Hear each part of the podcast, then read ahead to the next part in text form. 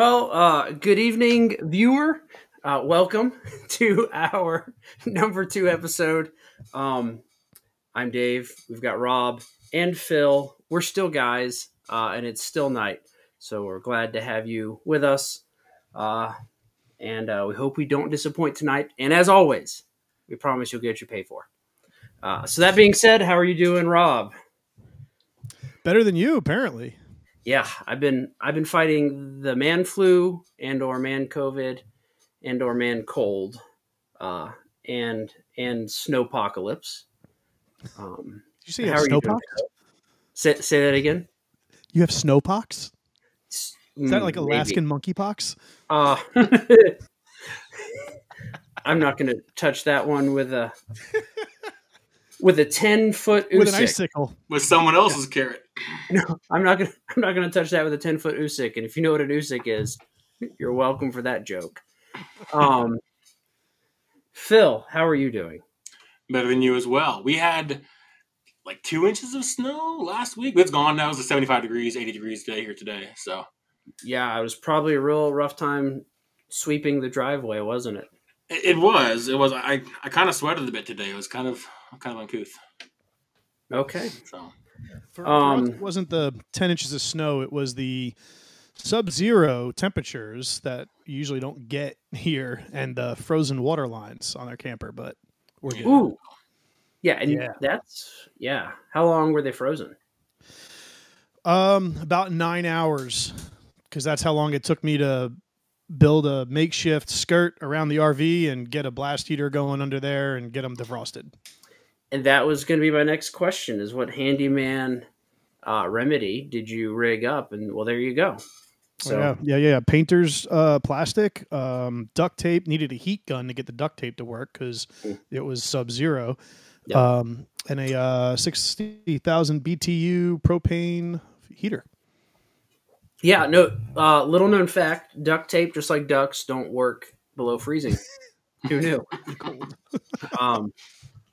Yeah, so that's interesting. Well, I've got a little bit of an outline for us. As I told you gentlemen before, I was going to try to have a better outline, but snowpocalypse and the man cold flu COVID hit me. So I'm a little bit behind, but I'll try to share with you where we're going to go. Just enough time to give you preparation for where we're going to go. So item number 1, and this is how you can tell this is a real high quality production. I'm looking down at my note card. Item number 1 was an intro. We did that already. So we're already killing it. And we did talk offline after last episode, which was 2 weeks ago, so not last week's episode, unless our viewer viewed that one last week, and then it was last week's episode for him and or her. But we talked offline about bringing a more biblical lens to it intentionally, and so that's something that I want the viewer and or viewers to know that we're going to do. I don't really have a good plan for that tonight, but we'll try and look at everything through that lens intentionally. And then hopefully by next episode, I'll have something dialed in for us to do that more systematically and intentionally. I want to look over some current events. Obviously, we got to talk about Texas. I've got my come and take it patch on in honor of Texas and what they're doing. And then also, we're going to talk about the Ben Shapiro, Tom MacDonald rap. And that's the best I can do. We've got Phil, do you have your squares that you're going to talk about? I'm very square, yes. Okay. Yeah, you are hip with your... I'm squared away on that, sir. Yeah, thank you. Yeah, too hip to be a square, but also squared away. And do you have advice from your dad for Phil's dad's advice? No, that's okay. I'll think of something while we talk here. Okay. Rob, yes. I meant to ask you, because we'll just imagine that most of the person watching is... Hey, go on, Rob. I have my square. Oh, nice. I didn't know we were all supposed to bring squares. Yep. Hold on. That's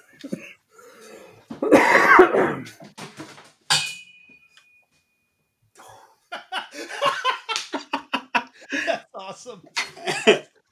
This is not planned. No, it was with I had Phil. No idea we were doing squares today. No, you gotta check group chat more than that me. Funny. Yeah. There's a group chat? Sometimes. So yeah. So if you viewer, or most of our viewers, or most of our viewer, don't know anything about squares, they're actually really cool and useful. You'll learn a little bit there. I had been meaning to ask you, Rob, if you wanted to share some fancy coffee snobbery tips. Let's just imagine that most of our viewer is like me and is not very fancy with anything culinary, and they can use some coffee tips. And if they can't, if they're already fancy and it's useless for them, I need to learn more. So I'm happy to learn about that. Phil doesn't need coffee, but we can just help him work on his patience, I don't know, while he just suffers through watching us talk about coffee. So I'm going to ask you for a coffee tip later if you can field that question. I'm sure I could figure something out. Okay. All right. So I think that's our intentionality, or that's my intention at this point. We'll do some current events. We'll do some tools, Phil's dad's wisdom, and coffee tips.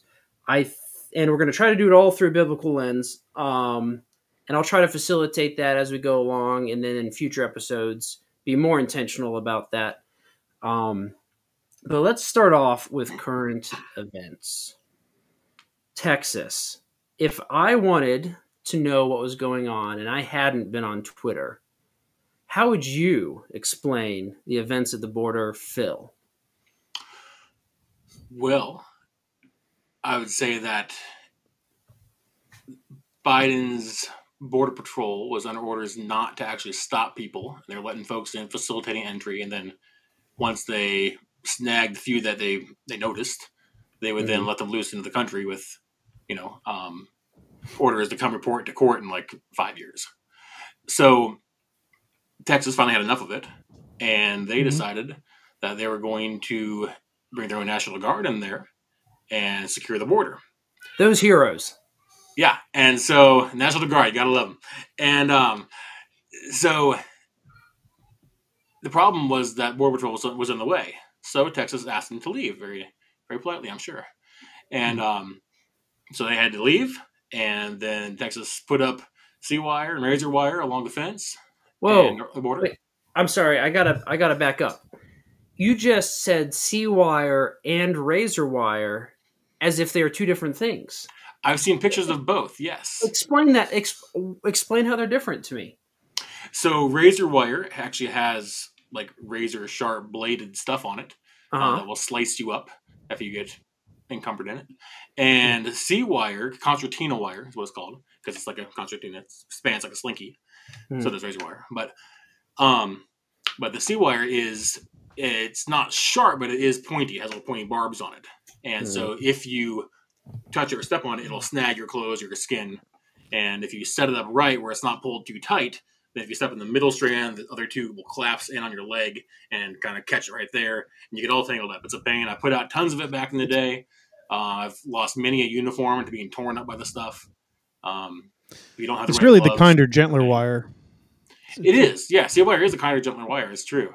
Yeah. That's the Air Force wire. Marines probably use the razor wire. I don't know. No, I can't. We use plain sea wire. So now that we're all more afford razor wire and understand the difference, they put up the sea wire and the razor wire. Why don't they call razor wire R wire if they call sea wire C wire? Probably because razor wire sounds way cooler. Okay. So that's my only guess. Okay, so we're back to the wire being put up and taken down. So the wire is put up, and then Biden, his administration said, hey, you can't do that. And they went to the Supreme Court. The Supreme Court said, yeah, I guess you really can't. You have to let the Border Patrol in there. You can't block them.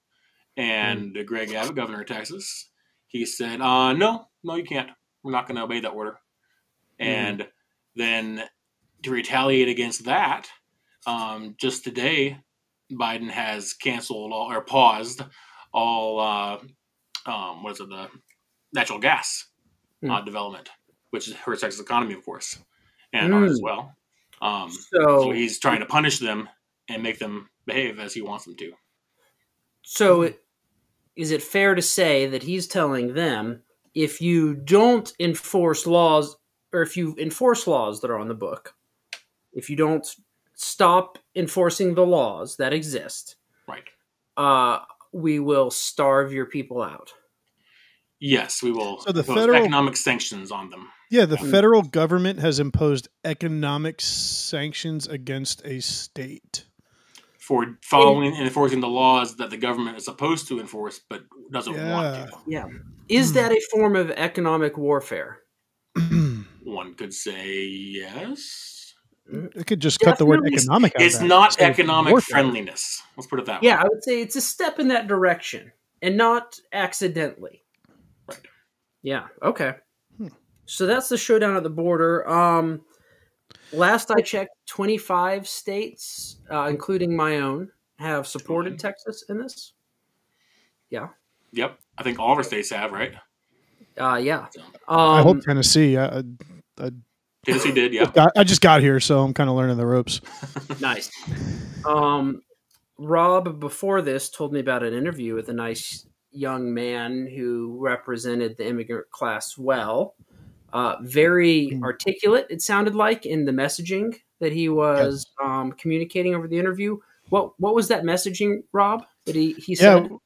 So it was I don't know if it was an independent reporter, but essentially this gentleman who was very well dressed and very well spoken said, called the reporter, I believe he said he's an idiot or was not intelligent, and if he was intelligent, he wouldn't be talking to him. Because he would know who he is, but don't worry, you're going to know who I am soon enough. That's a paraphrase of the exchange. And then within, I think, 24 or 48 hours, the guy's identity was uncovered. And I don't have notes in front of me, but essentially he is a convicted terrorist. He spent time in jail. And now he has illegally crossed our southern border into the U.S. and communicated the threat to one of our countrymen. So now, when a former convicted terrorist says, "You will know who I am," it doesn't mean that they're going to know who he is because he's going to be about some national gentrification. Yeah, he's not starting a podcast. I don't think that's his intention. He's not going to be the next Joe Rogan. Probably not. Okay. That's you know what? I'd say that's a fair assessment. Coming at it from an anti-terrorist training standpoint, I might say that even conveys like intent of something, which goes into our threat risk assessment matrix. Yeah. And if I'm thinking back to training I have received, when somebody who's a known terrorist also says something like that, and they're here illegally, the one thing you're not supposed to do is let them roam on their own recognizance, right? Like, that's the wrong answer? Like what CBP wanted to do. Yeah, like that's the wrongest of the wrong answers, right? Yeah, I think so. Okay, yeah. It's been a minute, but okay. Yeah. So... sounds like Texas is doing the right thing. And but for how long? That's the question. Like, well, because we're counting on a Republican to hold the line when the pressure is on. And that hasn't happened in a long time. Yeah, but if anything can be said about Greg Abbott right now, he's not taking this one sitting down. And that's important. Yeah. Too soon. So far, he's doing a really good job. Well, I think best case scenario here is that that the other states don't just say that they support Texas, but that they actually whatever it is that the government's now withholding from Texas. I actually think we have a responsibility as states to essentially make up for that deficit. I know that would be the best case scenario. It would put the federal government in its right place, which is we really don't need you. Yeah. yeah, I will say my state has historically been sending people down there, and I'm curious to see if that continues to occur. I know Virginia did last year send people, National Guards down to help out. I don't know if they still are, if they're still down there. I've not looked up that at all. So, okay. I'm assuming it sounds like they've also, I'm saying specifically for the economic sanctions too. Texas probably doesn't need personnel. Although it's a great gesture, but I think it would be great now if these 25 governors would do the economic sanctions to keep those programs going, protect the economy in Texas. And if I'm going to impose our biblical lens on this a little bit, a lot of people are saying you should let migrants cross because that's loving your neighbor. Jesus was a migrant. The obvious hole in that, I think, is it's not loving your neighbor to let the criminals and the child traffickers and the drug mules across, nor the military-age males from foreign countries who hate your country. Like, am I going, is that a stretch there, saying that's not actually loving your neighbor, letting those people across? I'd say it's not only not loving my immediate neighbor of fellow Americans, but it's not loving towards the migrants either. You know, I mean, look at the rape trees, look at, you know, just the terrible, the human trafficking that goes on with this. You know, this is modern day slavery, and we're just letting it happen. We're facilitating the market, and the laws, when actually rightly applied for the purpose of loving your neighbor near and far off, are supposed to disincentivize evil. Right. But if we're incentivizing it, that seems to be unloving to everybody. Yeah. Okay. Yeah. Just we could also put that verse in its proper context. It's really clear that what Jesus is saying is that you love those who you are in a position to love, specifically those within proximity to you, using the example of the Good Samaritan, right? Mm-hmm. So who is my neighbor? The first answer to that is who's literally next to you, who's in need that you see and you can help. Exactly. Yeah. So perfect. So I think we can point out how Rob pointed out it's miscontextualized, and then also it's misapplied, even if you did want to shoehorn a context into it, I think. Mm-hmm. Yeah. Okay. Next, anything else on the Texas side before we go to the breaking new rap song of our generation? Let's go for it, man. Can't wait. Okay. All right. Are we supposed to be Daily Wire friendly here, or do I have to pull any punches on this specific? I stopped doing Daily Wire back when Shapiro started shilling for masks and vaccines. That's just me, though. Yeah, that was three times I've reached out to them for advertising, and they haven't even responded with a price structure. So don't care. So ADP all the way. Yeah, all right, I like it. The only news. Overlord is better than God King. That matters. Nope. I would say Overlord is better than God King. Across the board. I also was very disappointed with the masks and the vax, and then the Dave Rubin platforming as well. So, but we won't talk about that now. We'll just talk about this Tom MacDonald, Ben Shapiro rap. I think, and I don't know much about Tom MacDonald, but if I wanted to be, I don't know, a rap. I don't know much about him at all, except the way he looks.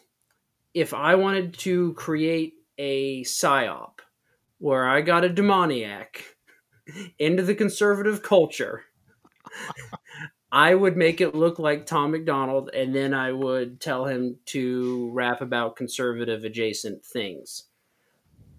Also, who is I in this scenario? Just really curious. Just saying that if that was my strategy, he looks like a strategy that I would use for that. Yeah. Also, one thing I hate about rap culture is the constant fronting of how successful, how number one, how much money you have, how you're better than everybody else. That song was all about that. I hate that part of rap culture too. It's all about me, me, me, I, for most of it. And I know somebody's going to get on here and be like, well, you don't listen to the good rap. And we only have one viewer. Yeah, I know. Maybe he and or she is a rap enthusiast. Now we're down to zero. His name is Matt. Yeah. Negative viewers at this point. But yeah, it was all very fronting, the whole about me, prideful rap. And not to mention, I can't stand the way this Tom MacDonald guy looks. I mean, you've got a dude with piercings in his face. And I'm just going to say it. Women are objects of beauty. Men are beasts of burden. And only women should adorn their faces with jewelry and diamonds and stuff. I think a dude doing it just looks wrong. Especially when he's got like a bull ring piercing in the nose. Just going there. But I want to know your guys' thoughts. You can disagree with me. Guys' night allows for that. Well, so I'll push back a little bit. You know, I'm with you on the whole, you know, he looks ridiculous thing. But I don't know. I think I'm torn because part of me says, well, it's nice to have, you know, someone putting out some good ideas in that genre. And mm-hmm. I've heard some of Tom MacDonald's stuff here and there. You know, I'm not a big rap guy. I mean, this may surprise you, but no, I've heard a few of his songs here and there, and I've liked what I've heard for the most part. Okay. Is he a true, you know, right wing Christian conservative? No. Is he an anti-communist? Yeah, I think so. Do you think he's a true co-belligerent then? I would say I don't know how true is true, but I think so, probably. I've not seen a reason to think not. Now, he doesn't have the same values we do. He doesn't have the same morals that we do, exactly. Mm-hmm. But as far as not liking the commie crap, yeah. Okay. And having that put out there for folks who only ever hear, you know, the mainstream rap, to put it that way, mm-hmm. that may be a good thing.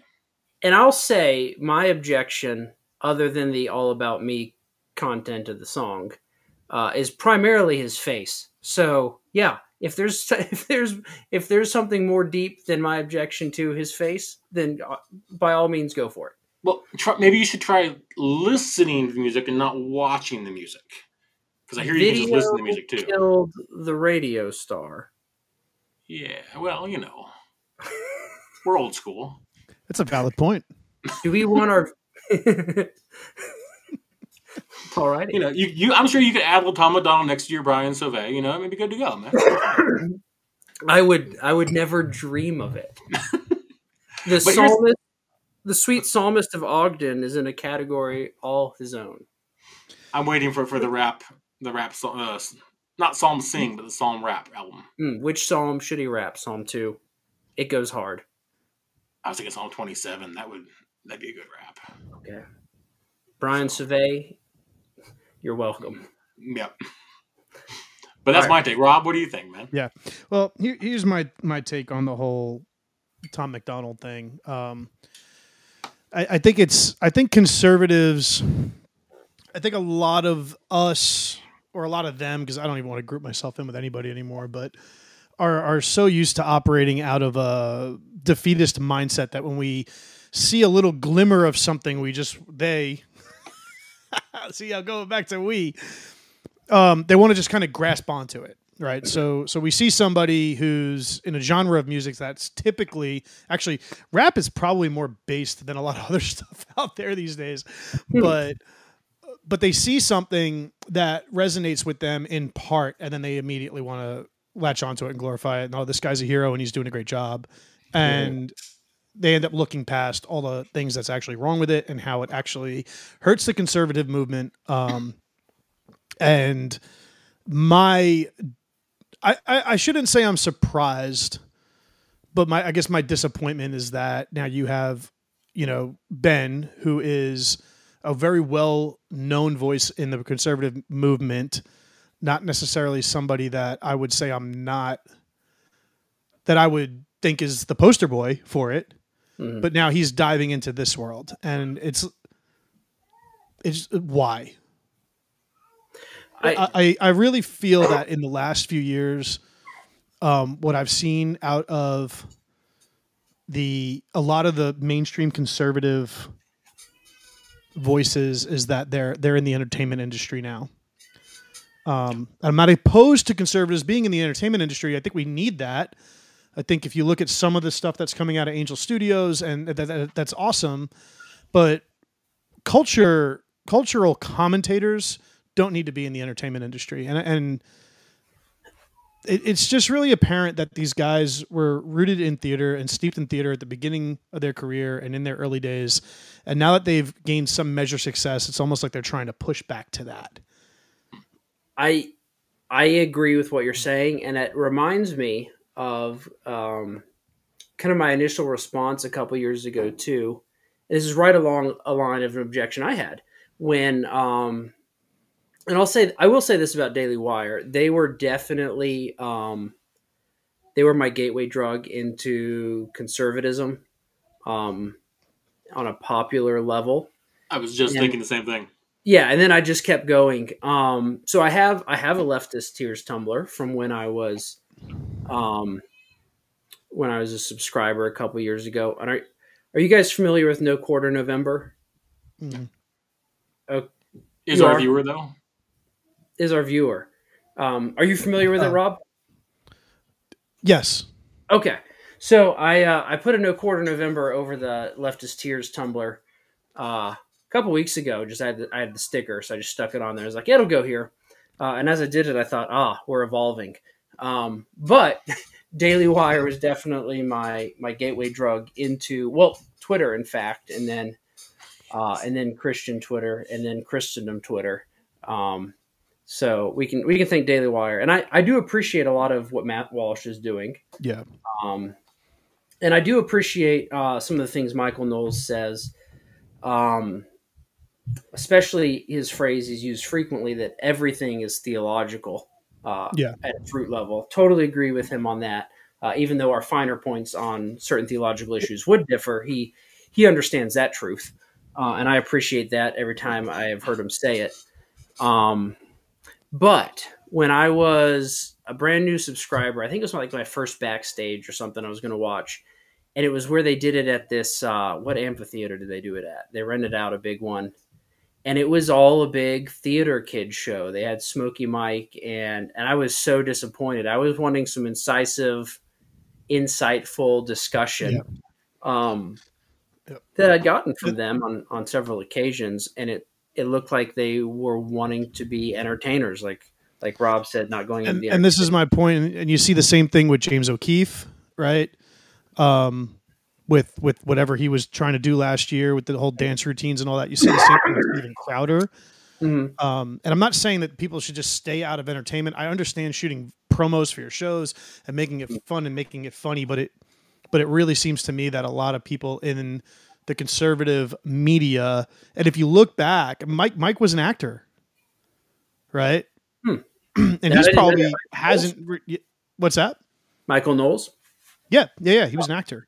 I didn't know that. I thought he was an author with his Reasons to Vote for Democrats book. No, I'm pretty sure he was in a movie at some point before he got into. Yeah. It seems to me that a lot of people kind of start off in there. They went to school for drama. They went to school for theater. They got involved in the conservative movement. And then now they're circling back to bring about, I don't mean it as a mean way, their failed entertainment careers, but kind of just wish they would have stayed where they were because they were doing a good job. Yeah, no, I can get that. Yeah. Like I said, I don't know. I don't know what I'm trying to say. I'm not convinced that it's the right thing to do, but I don't know that it's necessarily wrong to be entertaining or to do silly things like the rap thing. I mean, because let's be honest. I mean, no one's going to watch that and be like, "Whoa, Ben Shapiro's awesome. I didn't like him before, and now I do." You know, and those who do like him, they're going to laugh and say that's funny. I think the problem's more who is he doing it with. Yeah, and yeah, to be fair, neither Ben nor Tom MacDonald have Christian values. Like they're not. To be fair, Ben's not even a conservative. True. There's that. I'll say he's a fiscal conservative, but a fiscal conservative does not a full conservative make. No. And I love hanging out with friends and saying that for the first time to a group of friends, and they look at me like, "What are you talking about?" And I'm like, "Well, let me tell you about classic liberalism." He's more than a fiscal conservative, though. I mean, he's conservative on probably the most important topic in the culture, right? Well, right here's my problem is that, well, conservatives, that's not going to help this culture. That's not going to advance the cause of Christ in this world. You know, trying to conserve the 1980s. Yeah. You know, yeah, that's what it is nowadays for the most part. That's what mainstream conservative is. You know, let's go back to the Reagan years. Oh, okay, great. Yeah, yeah, it's garbage. Yeah, I just found out recently that no-fault divorce, that was on Reagan, apparently. Like, he's the one that ushered in that, so. Yeah. Look into his gun stuff. Not conservative. Yeah, yeah. Look into his gun stuff, you said, Phil? Yeah. Okay. Are we allowed to say the G word if we're on YouTube? Gun? We can't show them being modified, I think, is the rule. No. Oh, okay. Yeah. So if I if I put like a prefix or a suffix on gun, is that a modification? Gunnery. Dang, now we're demonetized. Way to go. Dang it. So sorry. I'll need to apologize. That's one strike on our channel right there. Yeah, I'll need to apologize to our overlord for that. Yeah, I think those are all pretty good observations, views on the Tom MacDonald, Ben Shapiro. I'll close it with this. It's the rap video nobody asked for. I think I will say that. Nailed it. But given our depravity, we probably deserved it. So. Oh man, this is our penance. What's that Batman line? Not the hero we deserve, or the hero we got. Yeah, I don't know. It's not the rap song we wanted, but it's the rap song we deserved. I don't know. I probably butchered that in a few different ways. But Phil, what wisdom does your dad have for us this week? So my dad's wisdom piece that I actually had thought of before, but I had looked at my notes. Dad's wisdom, when I became a father, he said, it's important to keep in mind that as a father, you are there to be a safety net for your son, but not a harness. Mm. And if you've ever done like a ropes course or something like that, and you have the harness on, little strap went up to the cable above you, the hardest challenge is to not hang on to the rope that's attached to your harness, right? Because it's easy to, try to walk out there and be like, oh, I'm getting twisty, and I grab that there. And if you fall, okay, your harness is right there and it catches you. Mm-hmm. But if you just had a safety net underneath there, it'd be a lot more dangerous. It'd be a lot more scary, that's for sure. Mm-hmm. And falling down would have more consequences. And so with our sons and daughters, I'm sure too, especially with the sons, it's as a dad, he said, you really want to watch him and let him hurt himself just enough to learn a lesson, but not enough to maim or kill himself. And so I think that's kind of some good advice that I've been following as a father. Mm-hmm. That let the kid, he do something stupid, and I might warn him, I might not. And, the burned hand is the best teacher. So that's my dad advice there from my dad. I don't know if the Air Force or Marines say it, but in the Army, you heard all the time when a soldier would attempt something and it would go poorly in such a way that it would leave an impact, they would say, learning has occurred. Like, so yeah. Training has occurred, yeah. Yeah, learning has occurred. Learn from the burned hand. All right. I like it. Yeah, being a safety net, not a harness. Rob, do you have any coffee wisdom for those of us that are culinarily stuck in our college bachelor days? All right. So simple entry-level gateway coffee wisdom. If you actually just want to start experiencing coffee in the more of the coffee culture, specialty grade level, start with a French press. Okay. They're super affordable. and they're super easy, and you get to learn the process.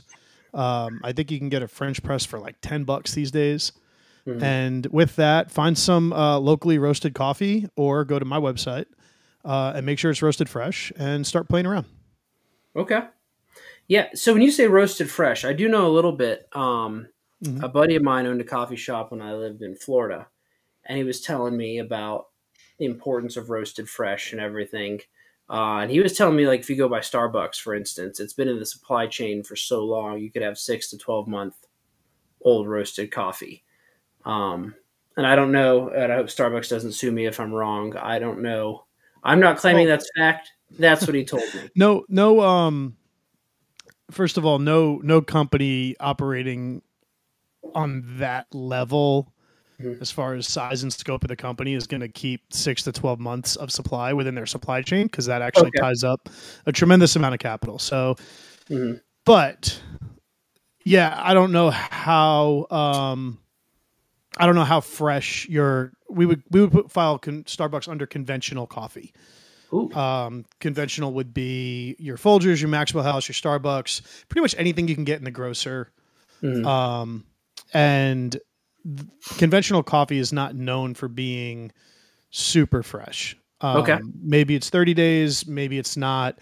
The freshest coffee, the best time to consume coffee from the time it was roasted is in about 72 hours. So 3 days after roasting is when you're going to have the best experience. And the sweet spot is probably 3 to 10 days. And then from there, it'll start to dwindle. And I'd say after about 30 days, you're stepping into the conventional coffee realm. You're not going to get as much of the characteristics that you will. It's still good. I mean, I'll still pull a shot of espresso off of a bag that I've had for a month, but it's just not, it's not as good. Okay.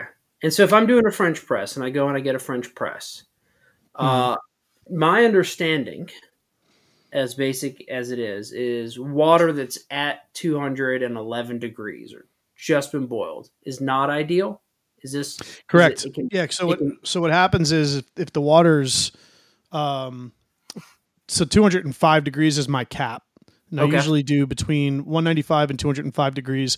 I'll actually set my kettle for 209, because in my mind, as you're pouring, you're losing some of that temperature to the air. I haven't tested that with a thermometer in the pot yet, but maybe I should. But anyway, the reason you don't want boiling water is boiling water actually starts to cook the bean, as opposed to just extracting its goodness. So when you brew coffee with boiling water, you start getting some bitters, some notes that you really don't need to have nor want. It doesn't aid in caffeine extraction. There's no benefit to brewing it super hot water. So 195 to 205 is a sweet spot. What do you lose the more you cook a bean? It's not so much what you lose, it's what you gain. You gain bitter flavor. Do you lose caffeine, though, the more you cook a bean? I have not read that. Okay. Now, when you're talking about roast, levels, a dark roast is going to have lost more caffeine than a light and a medium roast. So if you're looking for high caffeine, there's certain varieties that are going to carry more caffeine. Arabica. I'm going to start rapping. Arabica is one. Robusta is another. They're known to have a higher caffeine content. Look for those varieties and look for lighter roasts. You're not going to have that bold flavor of a dark roast, but you will get more caffeine in your cup that way. Okay. So I've got my water 105 to 95 or 195 to 205. To 205. Yep. Yeah. What kind of grind am I looking for in a French press then? Coarse. Okay. And coarse grind. Okay. How coarse? Yep. How do I measure that? How do I know it? Yeah, so if you're going to if you're buying it ground, a drip grind is going to be a little bit finer than what I typically prefer in a French press, but it will work. Okay. The best thing to do is if you're ordering from northarrow.coffee, you could select coarse grind right on our website, and it is the right grind for a French press. Or if you're purchasing from a local roastery, which I also think people need to support their local businesses as much as I want you to buy my stuff. Tell them, hey, I want it ground for a French press. If they don't know what to do, don't buy coffee from them. They don't know what they're selling you. That's fair. Yeah. Okay.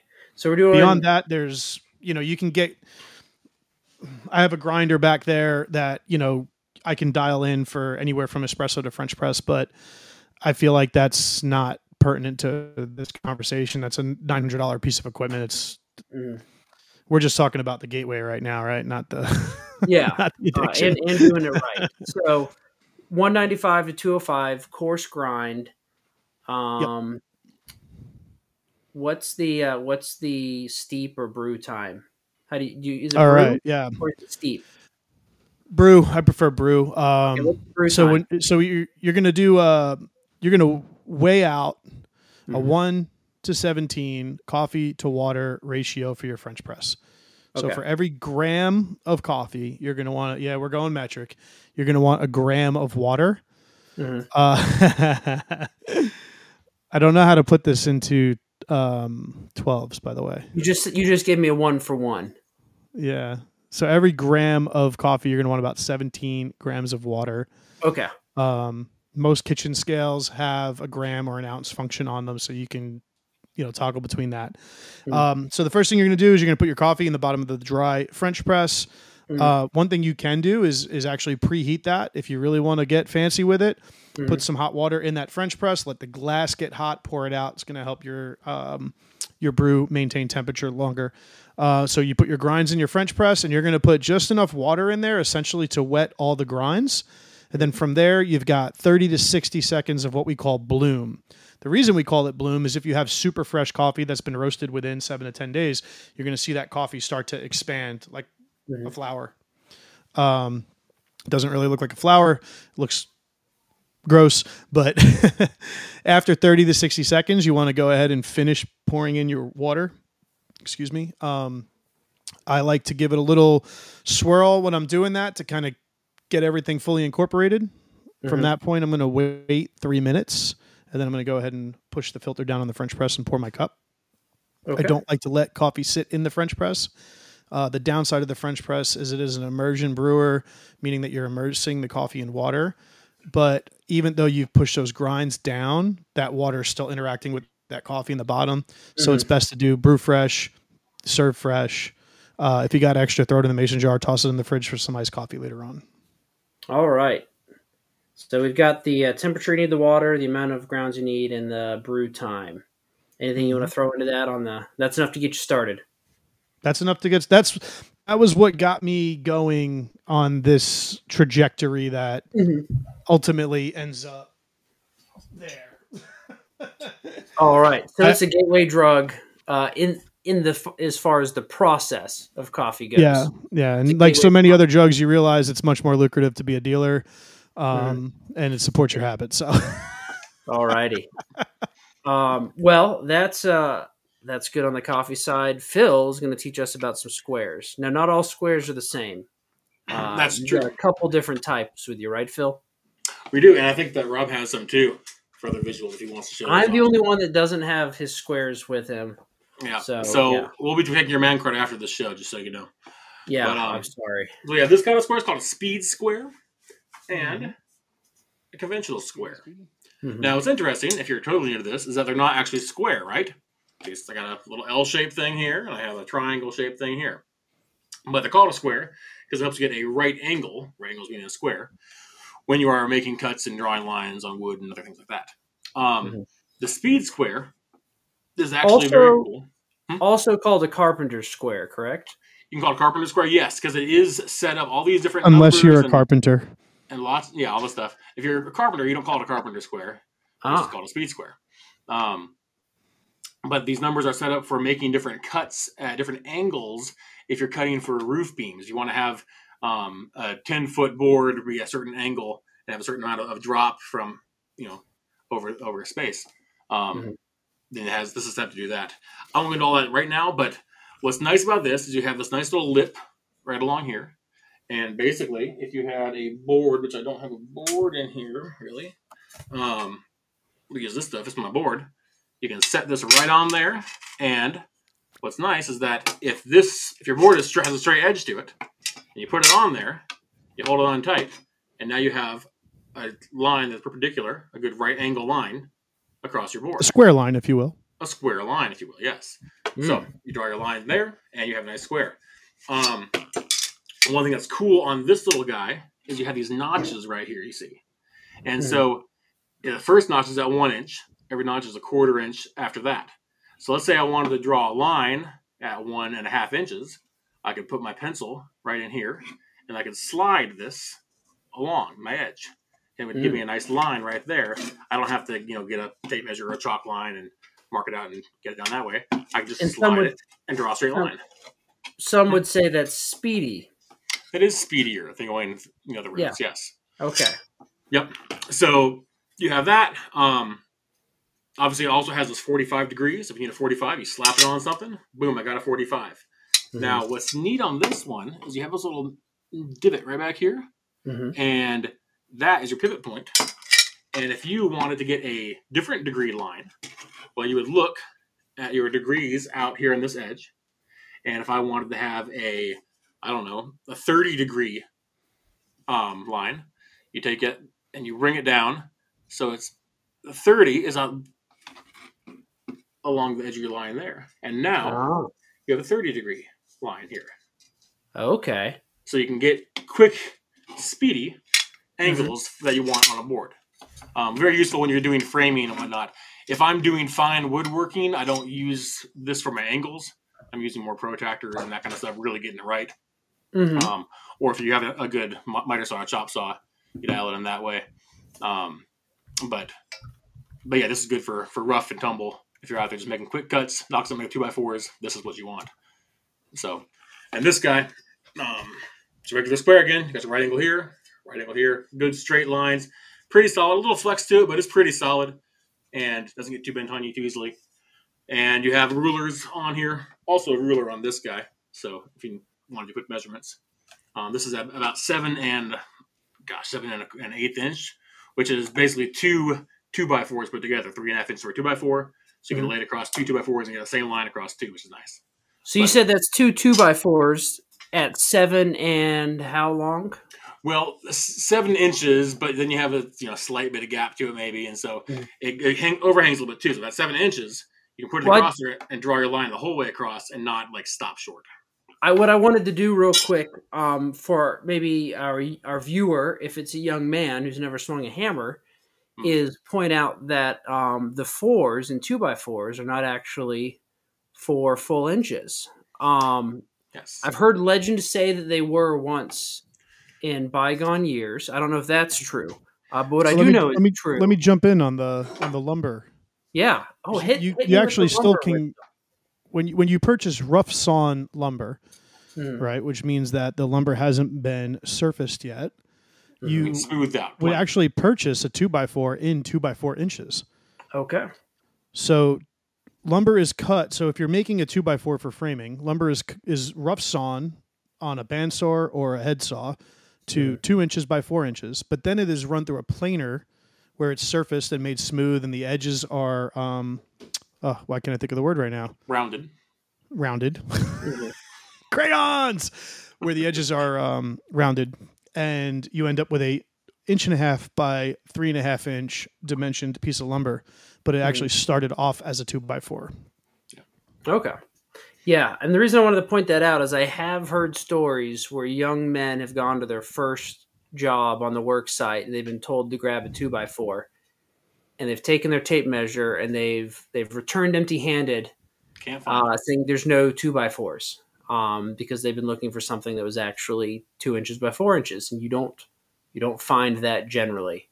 So what's more important for not the guy working a construction site but just doing work around the house building something is you got to bear in mind that when you get a 2x4, it's not 2x4, it's 3.5 by 1.5, because you lose a quarter inch on each side of it, right? So quarter inch top and bottom, that's 0.5 inch gone, quarter inch to the sides.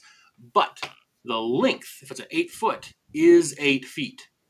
Okay, so if you're planning out how much wood you need, you got to measure that out, figure out, what I need.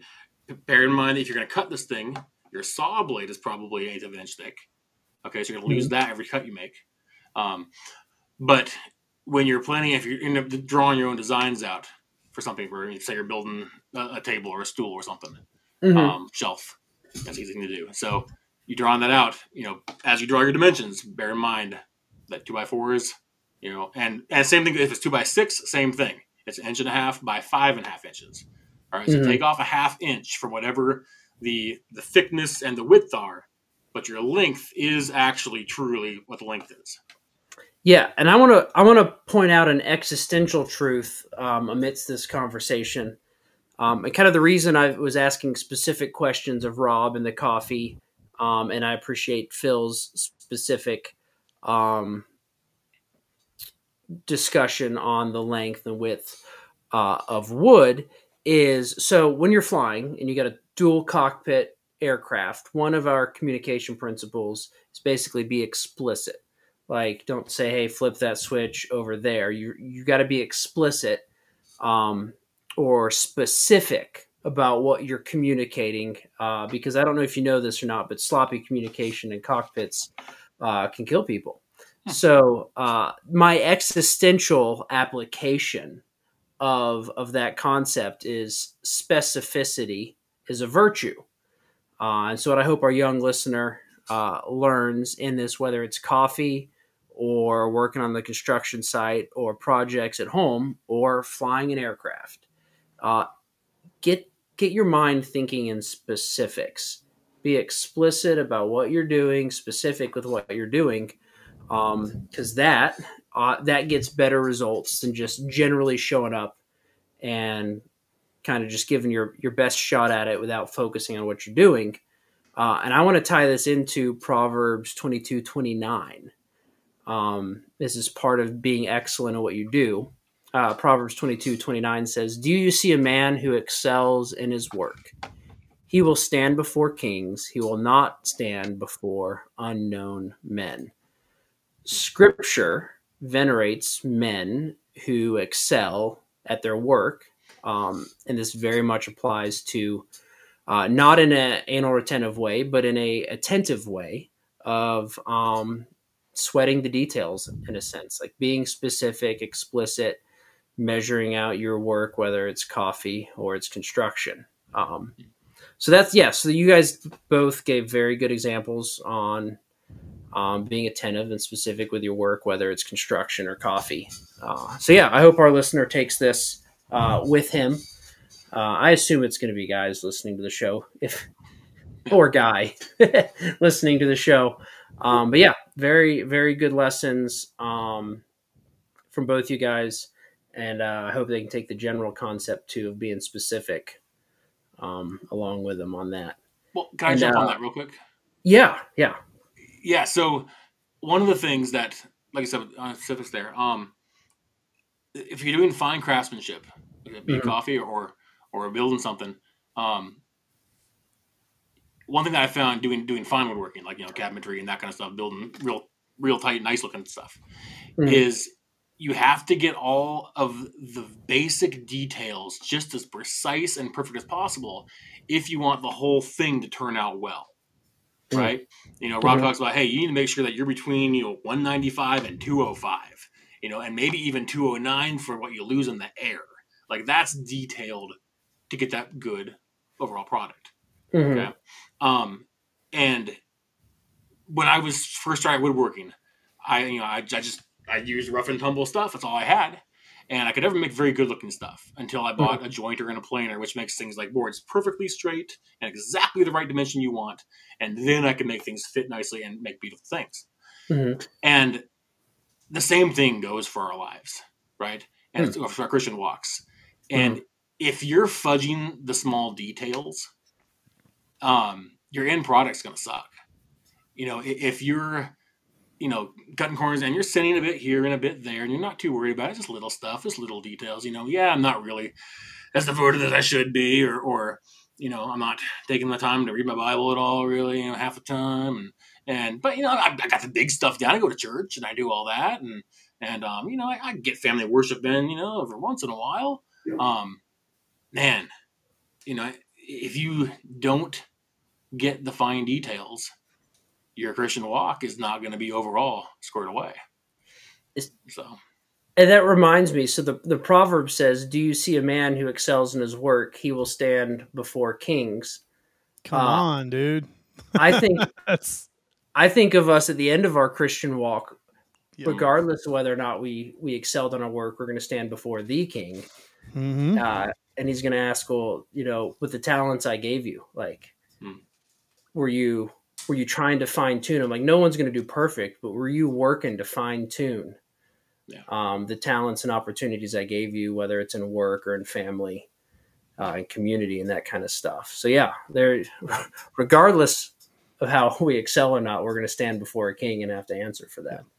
Yeah. You said something a second ago, Rob. What were you? I didn't.